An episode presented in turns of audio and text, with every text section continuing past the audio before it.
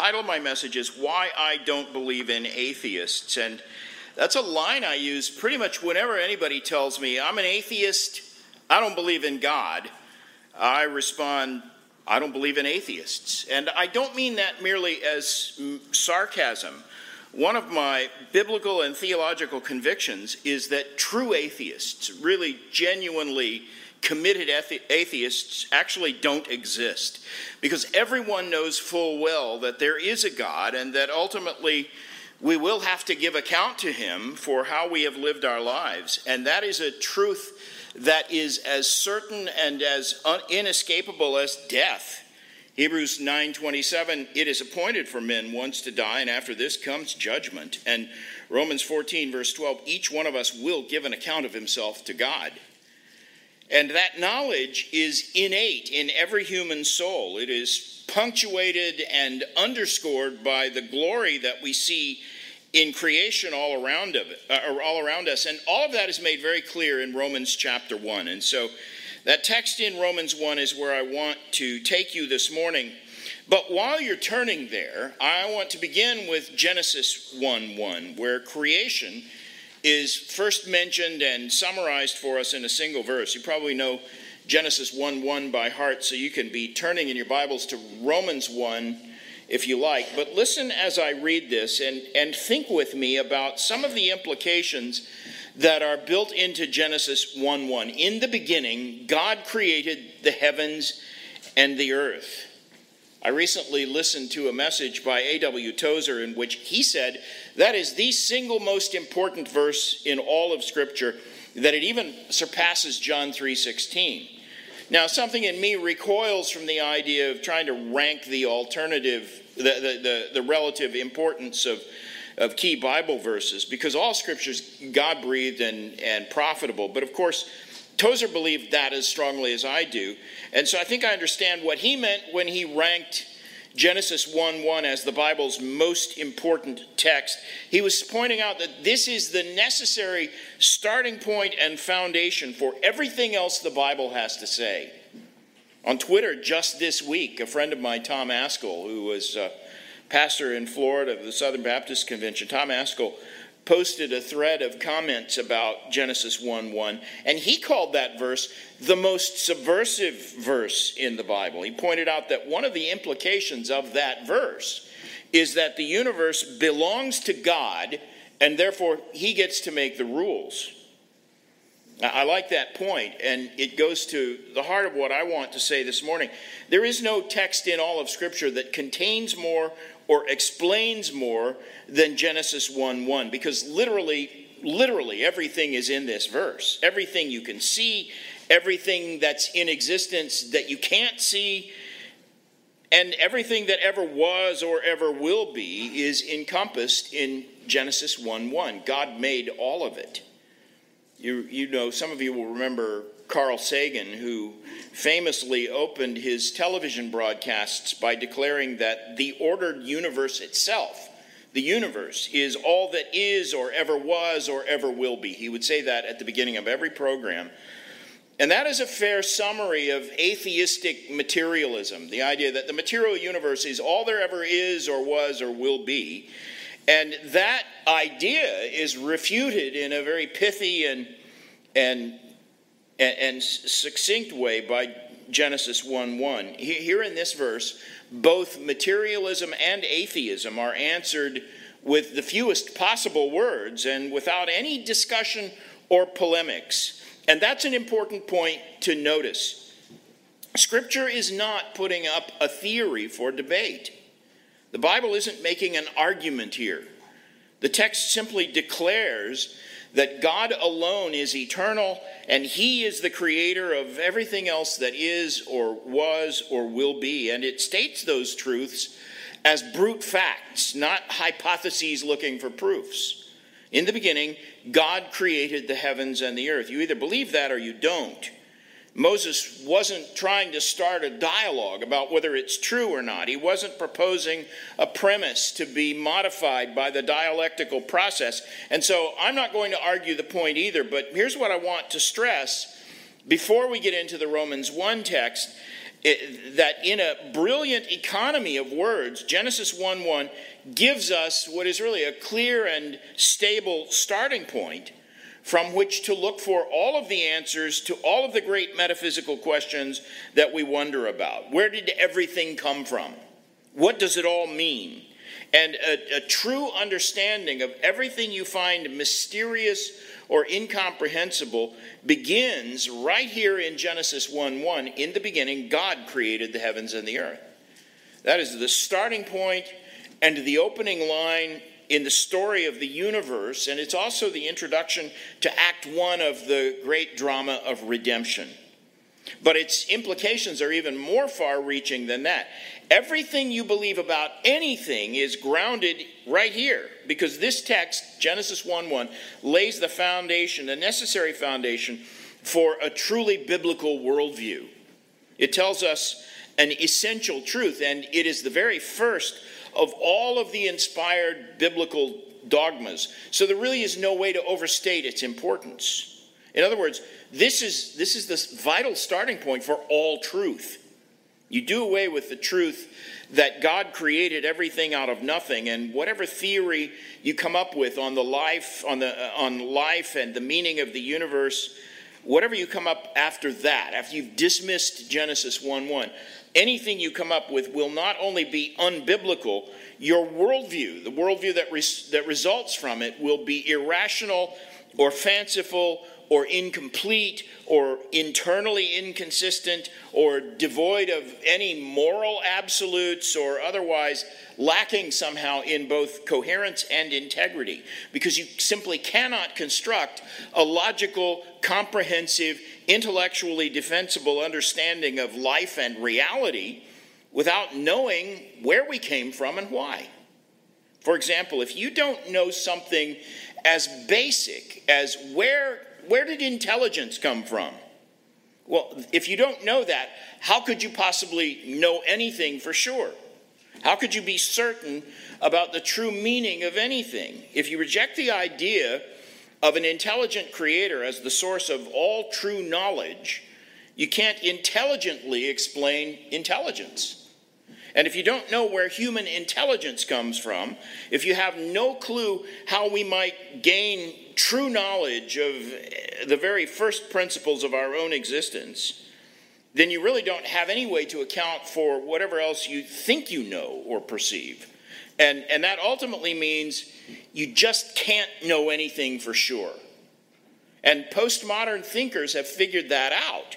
And they basically have embraced the consequences. They recognize that this is the dilemma that they have, have created for themselves. They recognize that the minute you remove creation and an all-wise creator from the bottom row of your intellectual Jenga stack, everything else that rests on that foundation instantly collapses. And you can't really have a, a clear, consistent, coherent worldview if you can't even figure out where the world came from, right? If you don't know how the universe started, your worldview, by definition, is grossly deficient from the very outset. If you have no answers for the most basic questions of life, how could you ever be truly certain about anything? And the answer is, you really couldn't. And that's why, starting in the secular academic world, certainty and settled knowledge are practically nowadays regarded as the outmoded relics of a, a naive and overconfident past. And you hear people say things like, confidence is overrated. Open skepticism is now being praised as a kind of humility. And that makes perfect sense from a postmodern perspective, because to imagine that you know something for sure, or to declare that something is objectively true when you, you lack the necessary foundation for any kind of knowledge, it's the height of arrogance to claim, yes, I know this for certain, right? And if it takes humility to confess that you don't know something, then it's the very essence of humility to admit that you really aren't sure of anything. And by that standard, by that same value system, love means never having to say anyone else's point of view is wrong. And that is the currently dominant value system in most of our culture. Skepticism and liberal tolerance seen through postmodern lenses, that has become the new humility and love.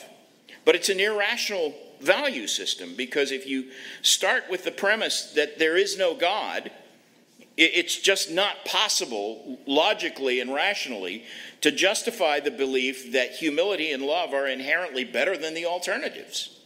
Because if there's no God, who's to say that love and humility are better than their alternatives? Once you eliminate God from your thoughts, what would ever make you think modesty is better than arrogance, or that sacrificial love is morally superior to, say, larceny? And many atheists claim, in fact, most atheists, I think, would insist that they do believe it's better to be humble than egotistical, and that it's more noble to share than to steal. They get that, but atheism doesn't really furnish any rational ground for that kind of moral hierarchy.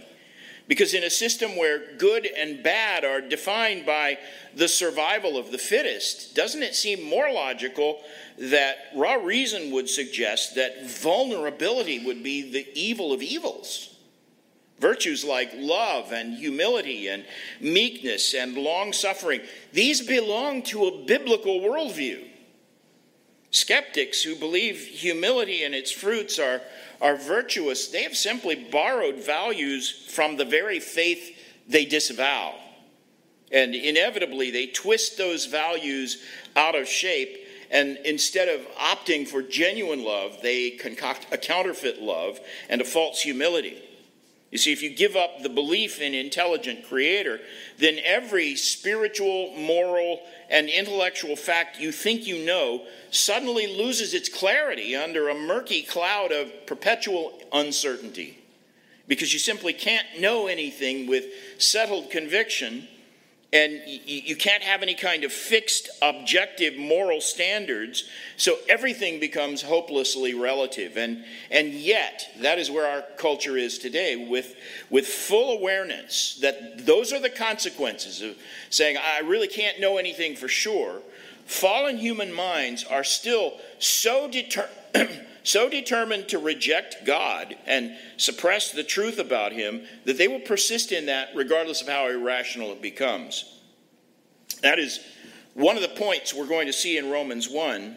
But listen also to Romans eight, verse seven, where it says, the mind set on the flesh is hostile towards God, which is to say, unregenerate people hate the God who reveals himself in creation and in Scripture. And so even though the devoted postmodernist realizes that his skepticism undermines and, and ultimately will collapse his whole moral framework and his fundamental understanding of the universe, nevertheless, he refuses to set aside his unbelief and to affirm the reality and the necessity of a creator, and instead he just repudiates the idea of an orderly and comprehensive worldview. And that's why meaning is so elusive in these postmodern times and in postmodern discourse.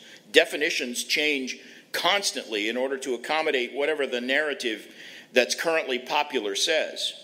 So now think this through with me one more time, and I'll say it in the simplest way I know. The skeptic looks at the question of how everything came from nothing, and he tells himself, that is a question that cannot be answered. But if you don't have any explanation for how anything came to be in existence, then quite literally is what you're saying is you don't know the first thing about anything. That is the high cost of skepticism. Eliminate God from your knowledge, and you basically give up the possibility of knowledge completely. You forfeit the possibility of being truly certain about anything. And as I said, the postmodern mind has essentially accepted those consequences, and that's why uncertainty is the, the defining characteristic of postmodern thought. Postmodernists are pretty certain that certainty is an impossibility. They'd be completely certain about that, but they can't be completely certain about anything. And so they reject all of the necessary tools of intelligent discourse: clarity, specificity, non-contradiction, false or fixed definitions, observable facts. These things are simply impossible concepts for postmodern people to embrace. So the postmodernist claims no one can really know the true meaning of anything, or uh, you can't even really say for certain that anything has true meaning, because the postmodern mind has rejected the foundation of understanding at the very beginning of everything. The only option is irrationality and infinite relativism. And that is an option that throughout human history, sane and sober minds have rejected consistently. Because if you give up knowledge, if you throw out every hint of certainty, if you eliminate all objective truth, you've completely given up the possibility of true meaning, and meaninglessness is a surefire recipe for human despair. It's, it's a suicidal path in many ways.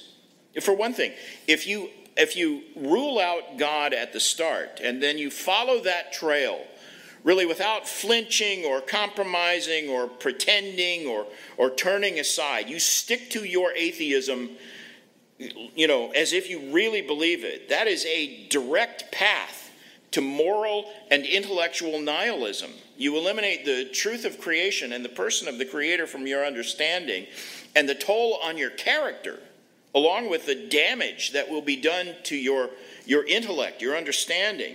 It's a price that's really too high for anyone to pay. And so what we believe about the origin of the universe has dramatic practical consequences. Creation is not just an interesting theoretical enigma. The question of where we came from is, is not a riddle that you can safely set aside like a, a Sudoku puzzle that was too hard to solve. What we're dealing here with is one of the fundamental issues of human life and existence. And every sentient human being wonders about these things. We all ask these questions. Where did everything come from? And what set it all in motion? And that is the very question Genesis one one gives a definitive answer to. And because it's such an important question, with such profound ramifications and, and far-reaching consequences, the answer the Bible gives us is purposely not complex. It's not deeply philosophical. It's not hard to understand. It's the very essence of simplicity. In the beginning, God created the heavens and the earth. Now, one other thing by way of introduction, and I apologize for the long introduction, but I do want to turn to Romans one. But before we do, one other thing, that question, where did everything come from and what set it all in motion? That is not a conundrum that can ever be untangled with the use of just simple bare human reason or intuition or philosophy or dialectics. God himself had to reveal the answer. The answer does not lie within us. It's also not a question that can be settled by natural science, because science deals with observable and repeatable and, and demonstrable phenomena that can be tested and measured and verified.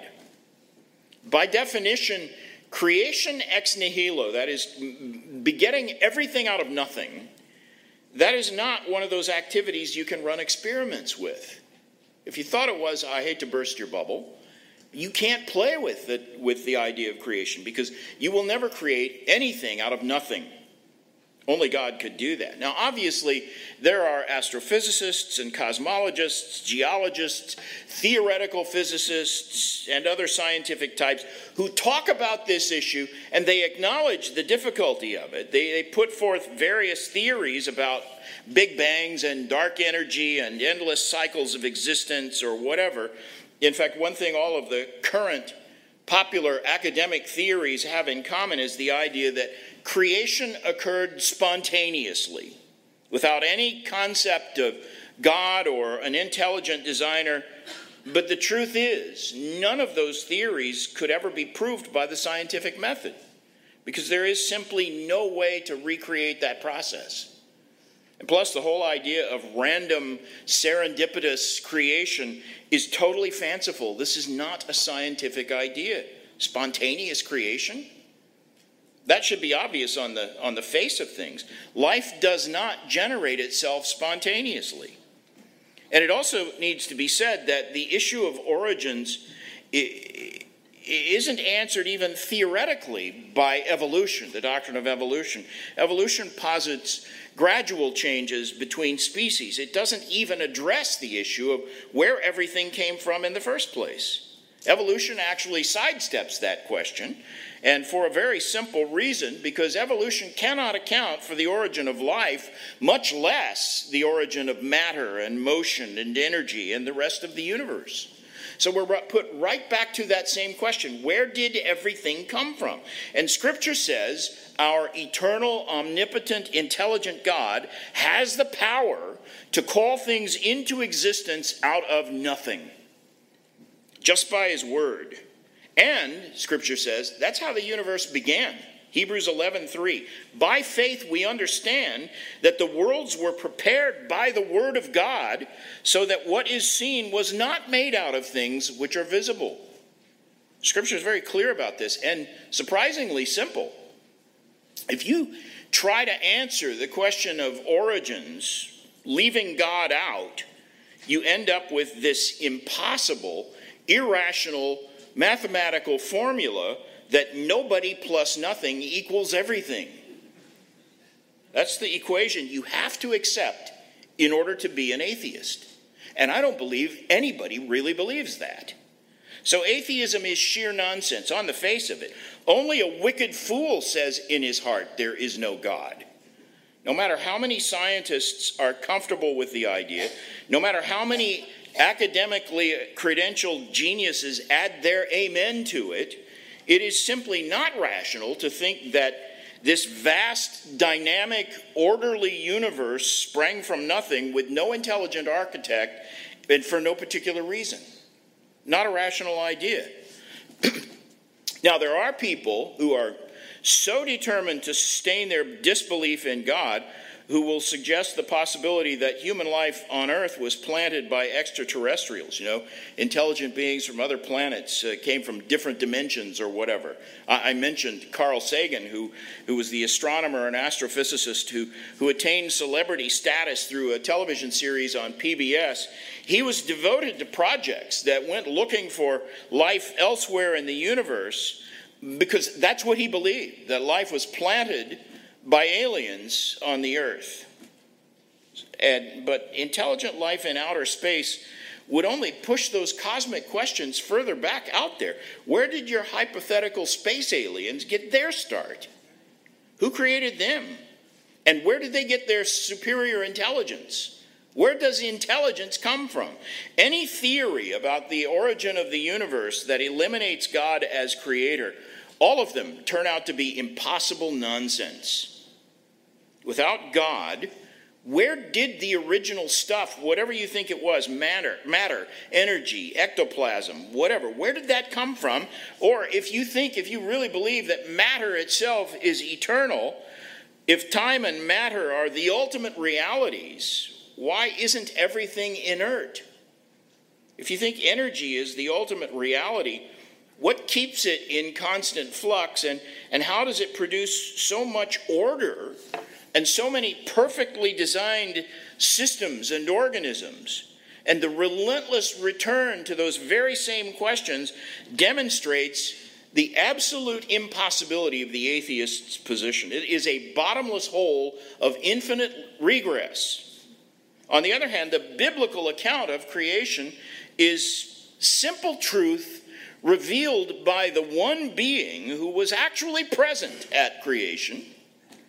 The one eyewitness gives us his account, and people who think they are intelligent refuse to believe it.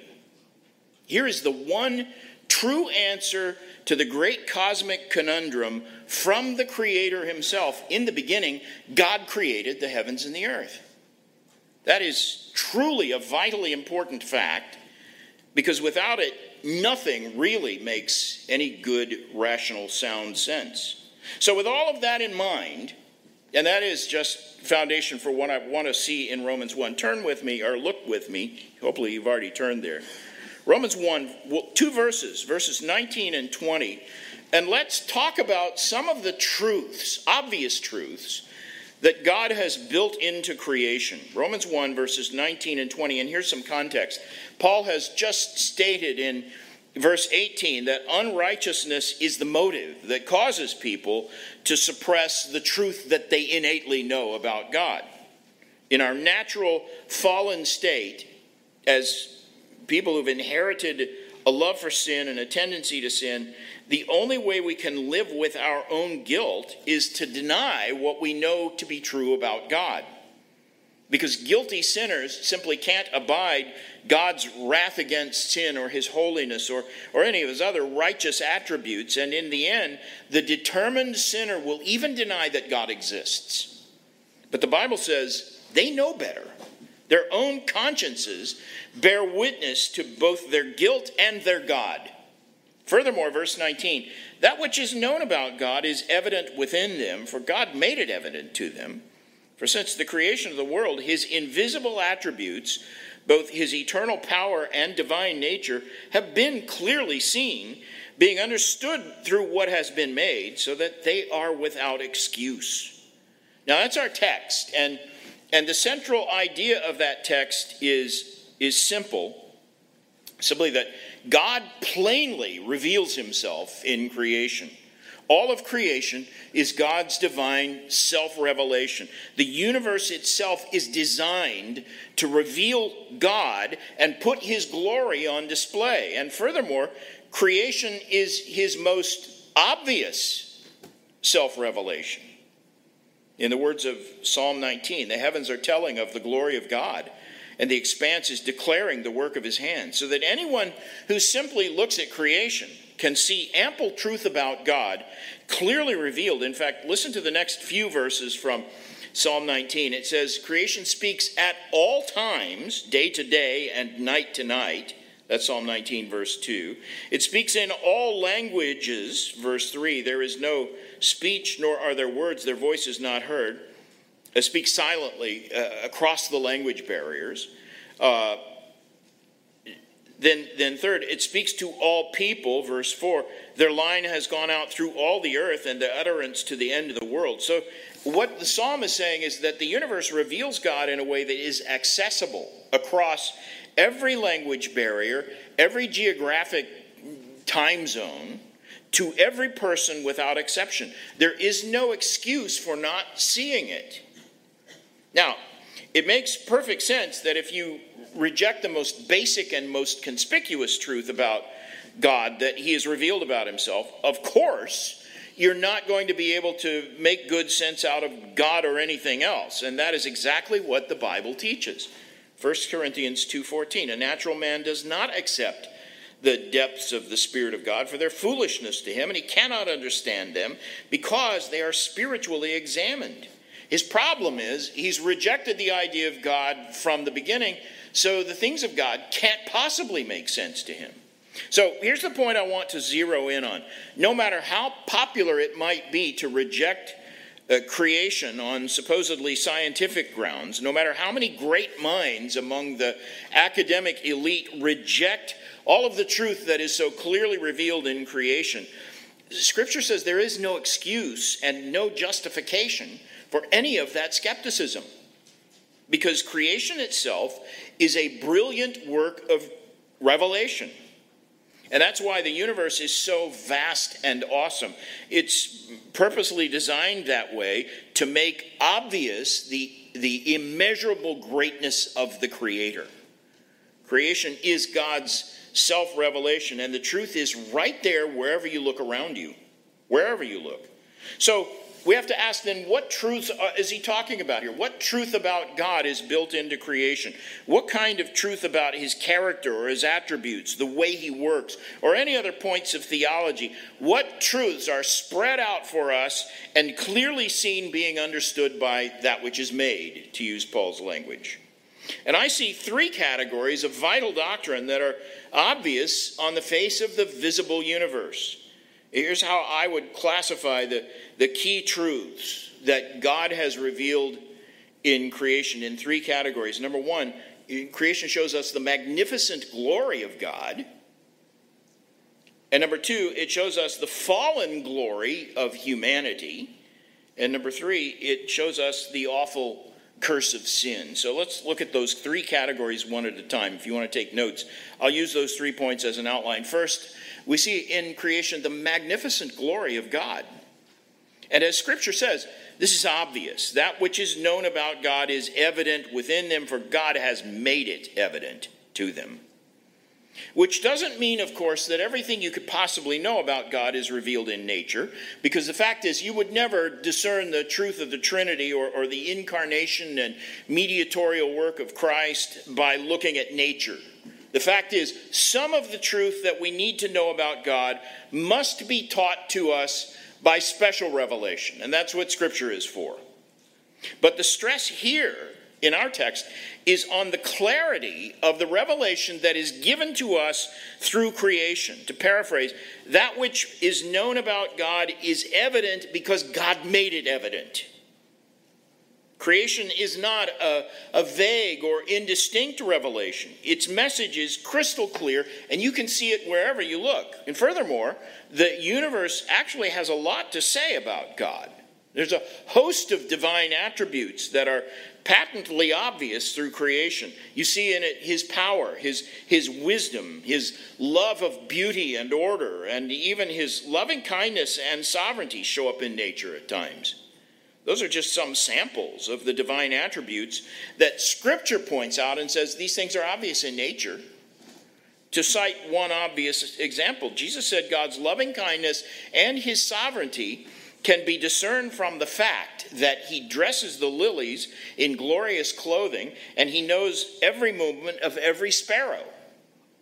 Or consider the book of Job. We studied it in the adult fellowship group this morning, and that was great. I, when I came, I thought, the middle of Job, I hope I don't doze off. But he made the text so clear and so relevant, I was really edified by it.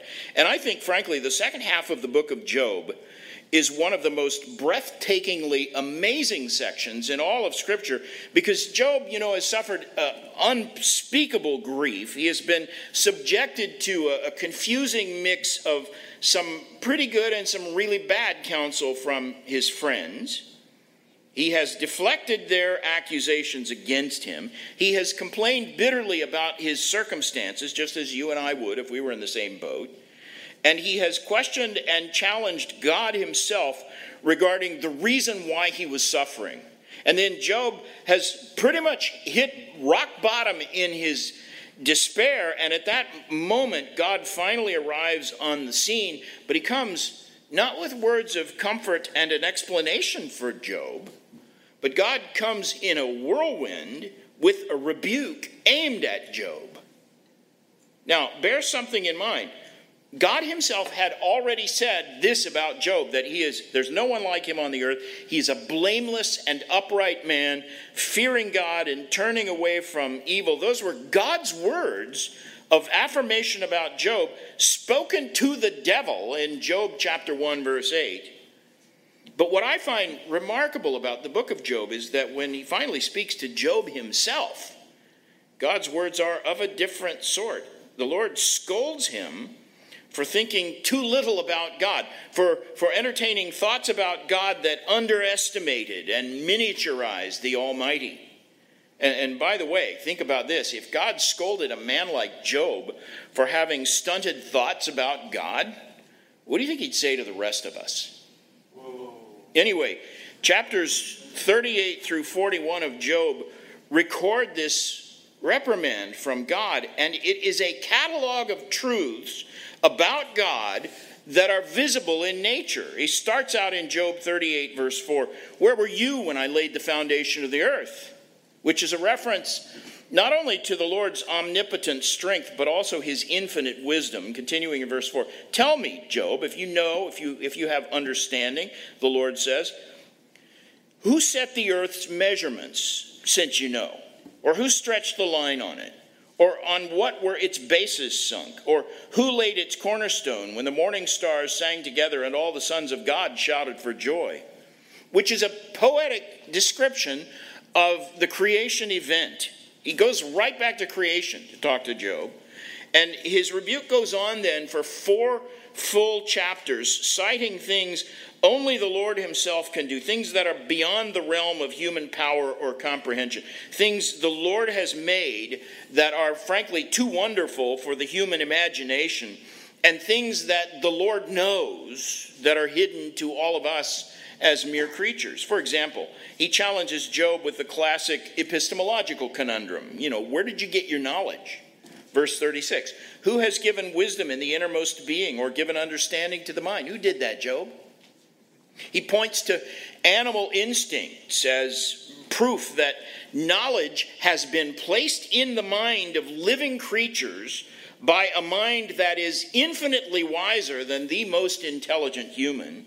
Chapter thirty-nine, verse twenty-seven. Is it, he says to Job, is it at your command that the eagle goes on high and raises his nest high? Are you the one who taught the eagle how to do that? Or where do you think the eagle got that knowledge? And by the time you get to chapter forty, God is still speaking, verse two, will the fault finder contend with the Almighty? Let him who reproves God answer it. Which is a good answer to any skeptic or, or atheist. You, you think you're smarter than God? Here's some questions you can't answer. In other words, if you think you are entitled to question God or doubt him, look at everything that he's made, ponder it, and then think again. Because the point is that God's power and his wisdom are so clearly on display in creation that even a righteous man like Job had no right whatsoever to question God, even though Job is in the deepest pit of despair without any explanation about why, and even though he was suffering without so much as a single word of comfort or hope from God, it was not his place to subject God to cross-examination. Now, and this is important, the point of this is not to magnify Job's guilt. The Bible expressly tells us he was the best of men. The point is to magnify the glory of God. That glory fills the universe, and it's written in capital letters and bold type so that anyone who has eyes to see ought to be seeing it all the time. And that is, in fact, the most obvious truth we learn about God from nature, that he is glorious. He is great and glorious. Every molecule of the universe unveils and declares God's glory. You can see amazing, majestic displays of incomprehensible glory from any conceivable perspective. It doesn't change no matter what your perspective is. The glory of God is on display, full display, in vivid, intense, graphic detail, no matter where you turn your eyes. Look in the most powerful telescope at the outer edges of the current technology's ability to see, and what you will observe is breathtaking glory. And we see this more and more every day if you've been watching the news. Or look in a microscope at a, any random drop of pond water, and you'll see glory of a different kind, but it's equally glorious, equally impressive. You take even the ugliest, most grotesque-looking insect and examine it closely under a powerful lens. You can't help being astonished at the intricacy and the ingenuity and even the beauty in the way that bug was designed and made. You know, the eyes of a common housefly are a thousand times more marvelous than the greatest of all human inventions. And you want to tell me that that happened by accident? Creation will astonish you, whether you view it close up or far away. With a wide-angle lens or with a magnifying glass, all of creation is impressive beyond words in every dimension and every detail, and it fairly screams out the wisdom and the glory of its maker. And God created all of it out of nothing. What's nothing? You can't even conceive of it. You probably don't. When I say nothing, you might be thinking of empty space, but even that is something. Spurgeon said, "You've never yet grasped the idea of nothing. The eye cannot see it. The eye couldn't look at nothing. It would be blinded. Nothing is a thing which the senses cannot grasp, and yet it is out of this awful nothing that God made the sun and moon and stars and all things that are." That's exactly what Scripture says. This vast, incredible universe is the work of God, the Creator, and his intention from one end of the universe to the other is to show us just a glimpse of his glory and his grandeur. All of creation is one massive display of divine glory that, frankly, you can't possibly overlook. You can't miss it. A universe full of truth about God is right there in your face all the time, assaulting your human senses with undeniable facts that God wants us to know about himself. And I, and I don't, I, we don't have time to catalog even a short list of the wonders of creation. There are whole books full of information about creatures with incredible features that, that defy theory, that all of these species evolved by chance. The point is that Scripture says the truth of creation and, and the proof that there is intelligence behind that creation is obvious, and people are without excuse when they try to suppress that truth. By the way, the psalmist writes frequently about how God is revealed in creation. I quoted from Psalm nineteen already. The first half of that psalm is an anthem about the glory of God in nature. The heavens are declaring the glory of God, and the, and the expanse is declaring the work of his hands. Psalm eight also takes up this same theme, and it's a prayer addressed to the Creator. O Yahweh our Lord, how majestic is your name in all the earth, who displays your splendor above the heavens. That's Psalm chapter uh, Psalm eight, verse one, one of David's psalms. David, you know, as a shepherd, he's out there observing the glory of God in the heavens, and he is smitten with a sense of his own unworthiness.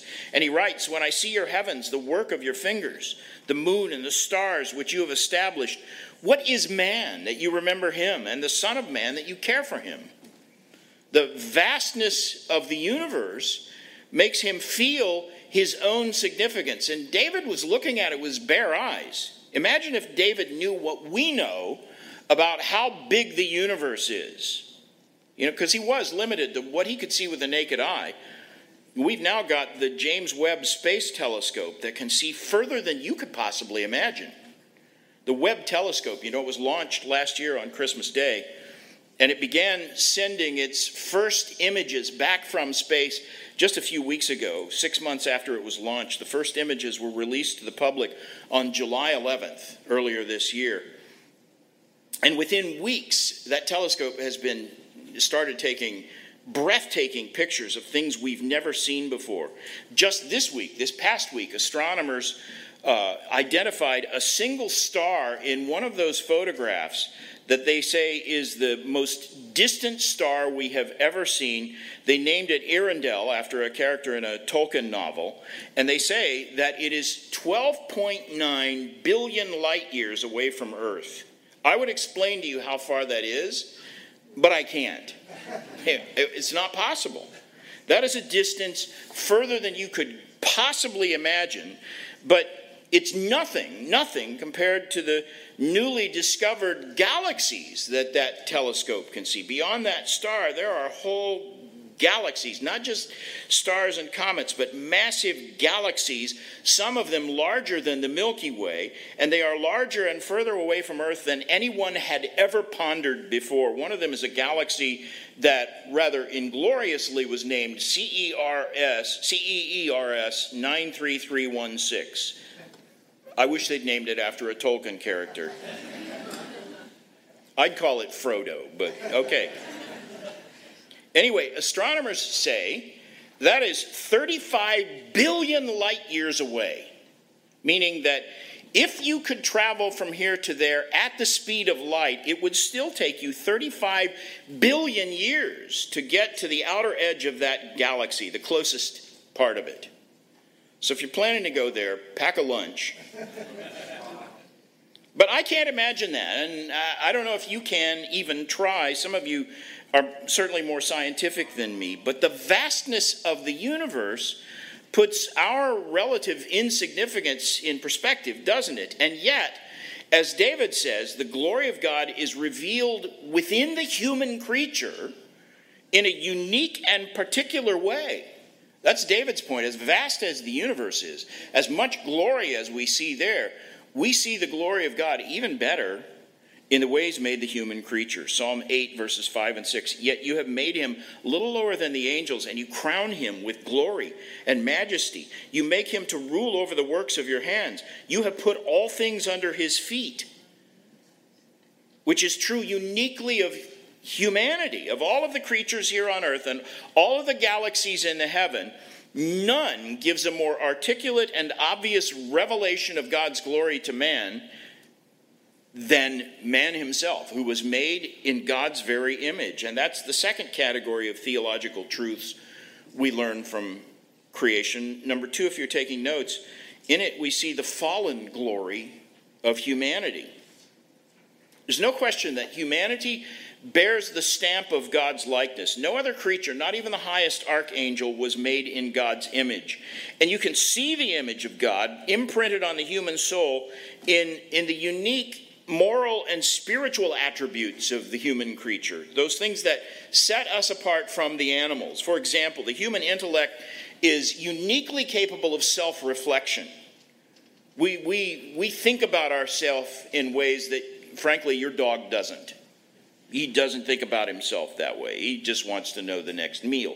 You think about these questions like, where did I come from and what does it mean? Plus, we're creative. We are moved by beauty. We speak a variety of complex languages.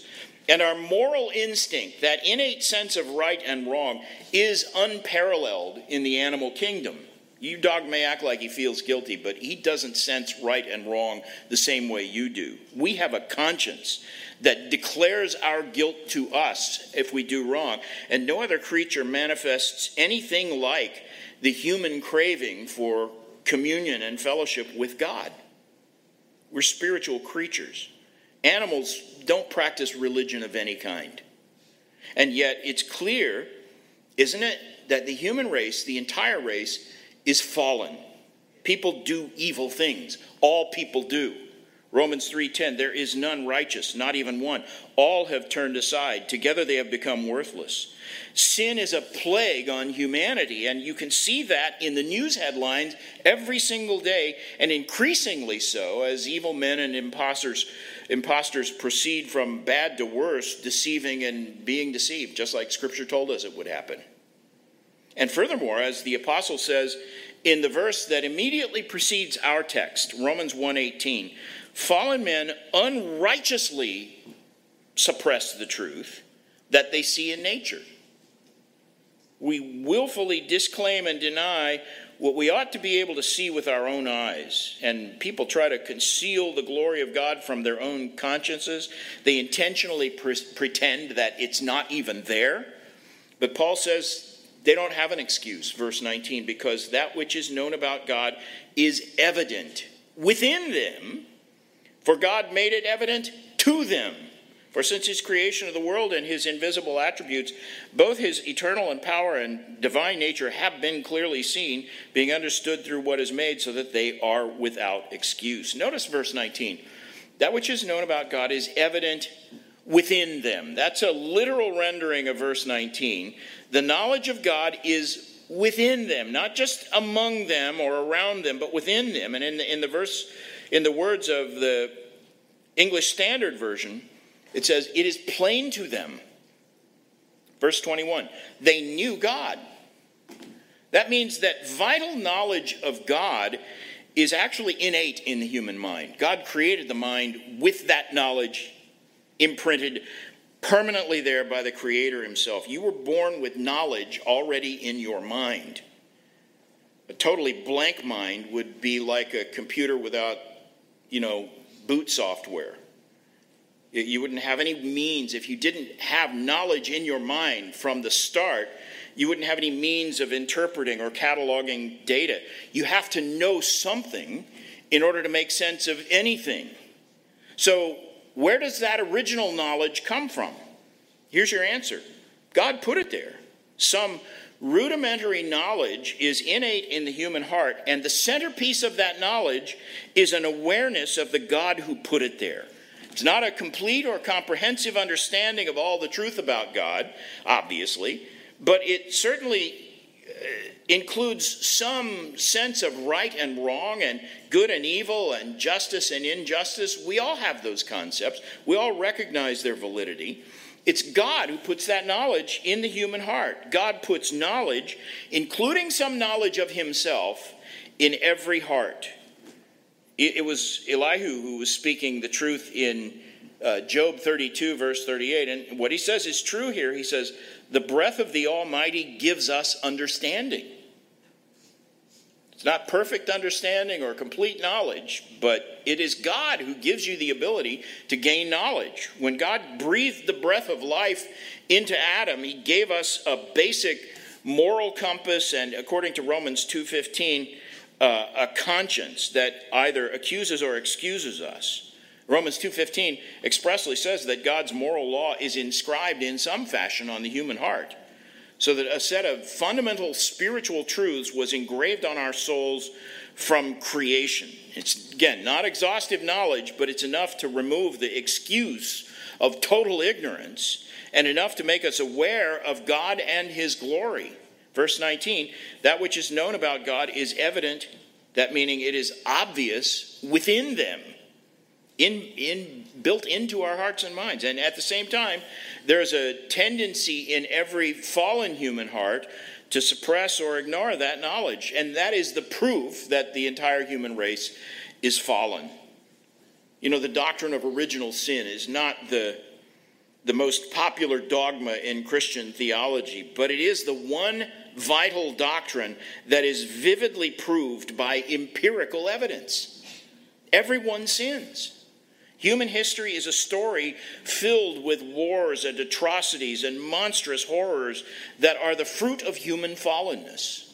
Ours is a fallen race. And furthermore, we are all conscious of our own sin. We feel guilt.